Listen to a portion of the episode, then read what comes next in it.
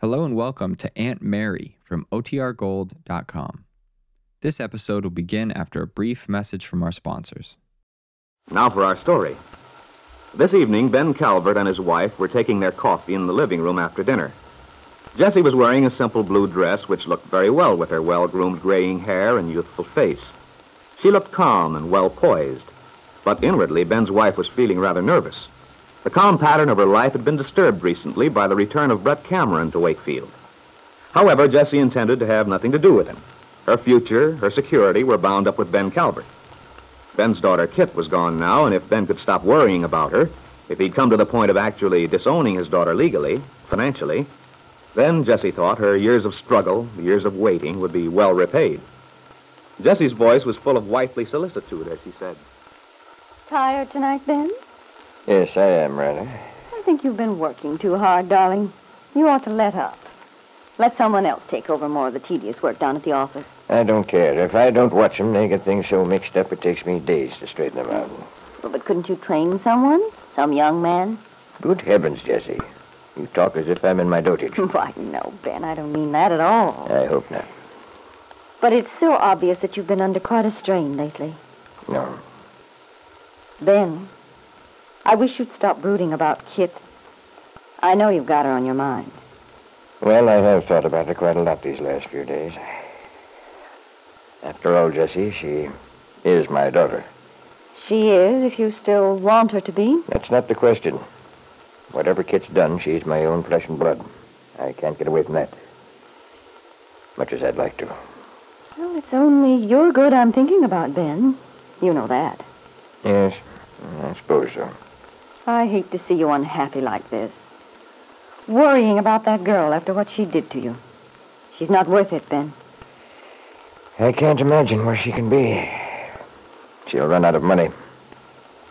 I checked at the bank, and she hadn't taken much with her. Oh, I wouldn't worry about Kit's managing. She's always taken care of herself before.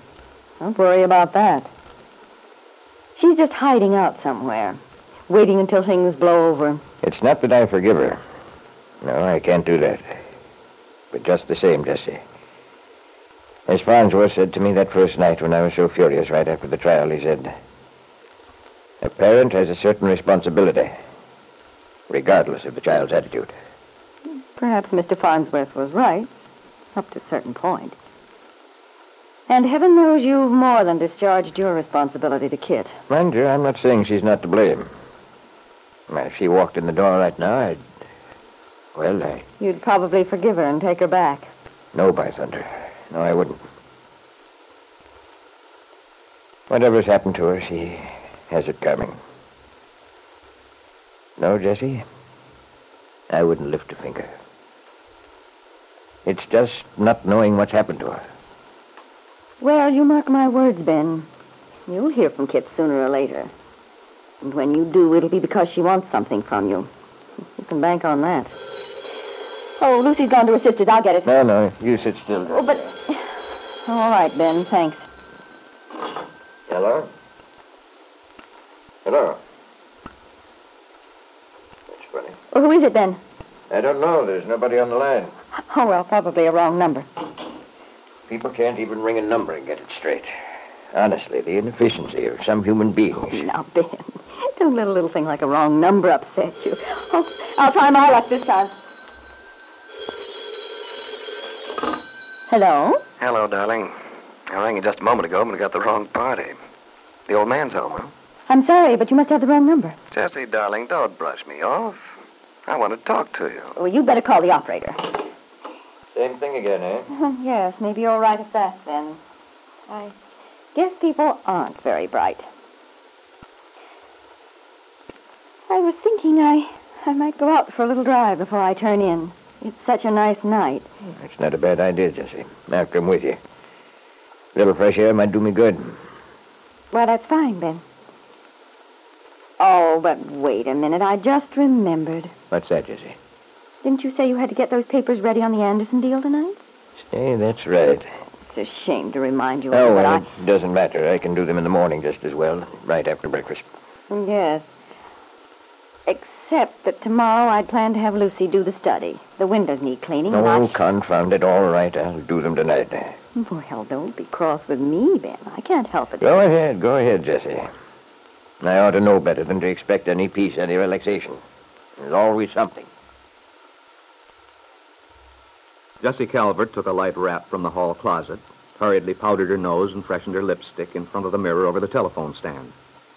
And a short while later, Ben's large sedan pulled up in the tree-shaded driveway at the side of Brett Cameron's cottage across the river from David Bowman's. As Jessie started along the flagged walk which led to the house, a door was flung open and Brett appeared silhouetted in the opening. Well, I must say, Brett, that was a fine trick. Think so? I thought it was rather neat myself. Come in, darling. If I had the sense I was born with, I'd turn right around and go home. Mm, think of what you'd be missing if you did. Oh, you look lovely tonight, Jessie. You always did look especially beautiful when you're angry. Oh, stop it, Brett. Don't maul me. Very well. Sit down, darling. What would you like to drink? Nothing, thanks. I didn't come over to make a social call. Oh, but surely there's nothing wrong with our having a drink together. Two old friends. Oh, stop it. Two old friends, indeed. You make it sound so innocent. But Jessie, isn't it? Ben wouldn't think so. Brett, for heaven's sake, what are you trying to do? That is a leading question, my sweet. Well, I told you the other day, I don't want you to phone me or try to get in touch with me. I'm perfectly satisfied with my marriage, and I've no intention of doing anything to endanger it. Yes, I remember you said that. And my answer is, methinks the lady doth protest too much. That's nonsense. I've simply had to repeat myself because I, I can't seem to get it through your head that I don't intend to have anything whatever to do with you. I worked hard for what I have. And now, just when everything's going smoothly, that daughter of Ben's is finally out of my hair, you have to come along and spoil everything. But I haven't spoiled anything. Nor do I intend to. As a matter of fact, Jessie, I want to help you. Help me. You? Certainly. I'd like to know how. Well, for one thing, I can help you to be happy. I am happy. Oh, you're not happy, my dear. You're simply living for the time when you can get your hands on all that nice money of Ben Calvert's. Meanwhile, you're utterly miserable. But you don't want to admit it. Well, even if I were miserable, I fail to see what you could do about it. You might be surprised. I certainly would be. Don't be so cynical, Jessie. It doesn't become you. You're better as the firebrand type. Besides, Jessie, I usually manage to get what I want. Might even be able to get you what you want. What do you mean by that? Well, when you're in a more receptive mood, I'll tell you all about it. You talk like a fool, Brett. Why don't you come out and say what you mean? I'll do that after you come to your senses. You know, Jessie, you were never meant to live without some emotional warmth, some excitement. And you certainly don't get it from stodgy old Ben Calvert, my dear. Ben is my husband, and he. Yes, yes, I know. But your main interest in Ben Calvert is in helping to read his will. To my wife, Jessie Calvert, I bequeath all my worldly goods. And in the meantime, you'll be all prim and proper, waiting for the happy day. And what if I am? But Ben's such a healthy man. He'll live for years and years. Ah, it's a pity. He'll be missing so much while he marked time. And I have just the solution.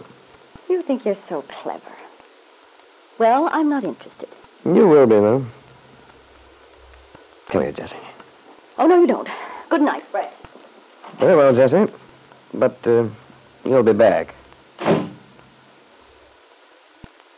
Brett Cameron sank back in his easy chair, listening to the rich hum of Ben Calvert's car as Jessie roared out of the driveway. He smiled, sighed, and fell into a reverie, which apparently pleased him a great deal. Yes, Brett was thinking Jessie would come around to his point of view. Once he got over her uneasiness concerning his return, he'd explain his plan to her. Jessie was much too practical not to recognize the advantages of it.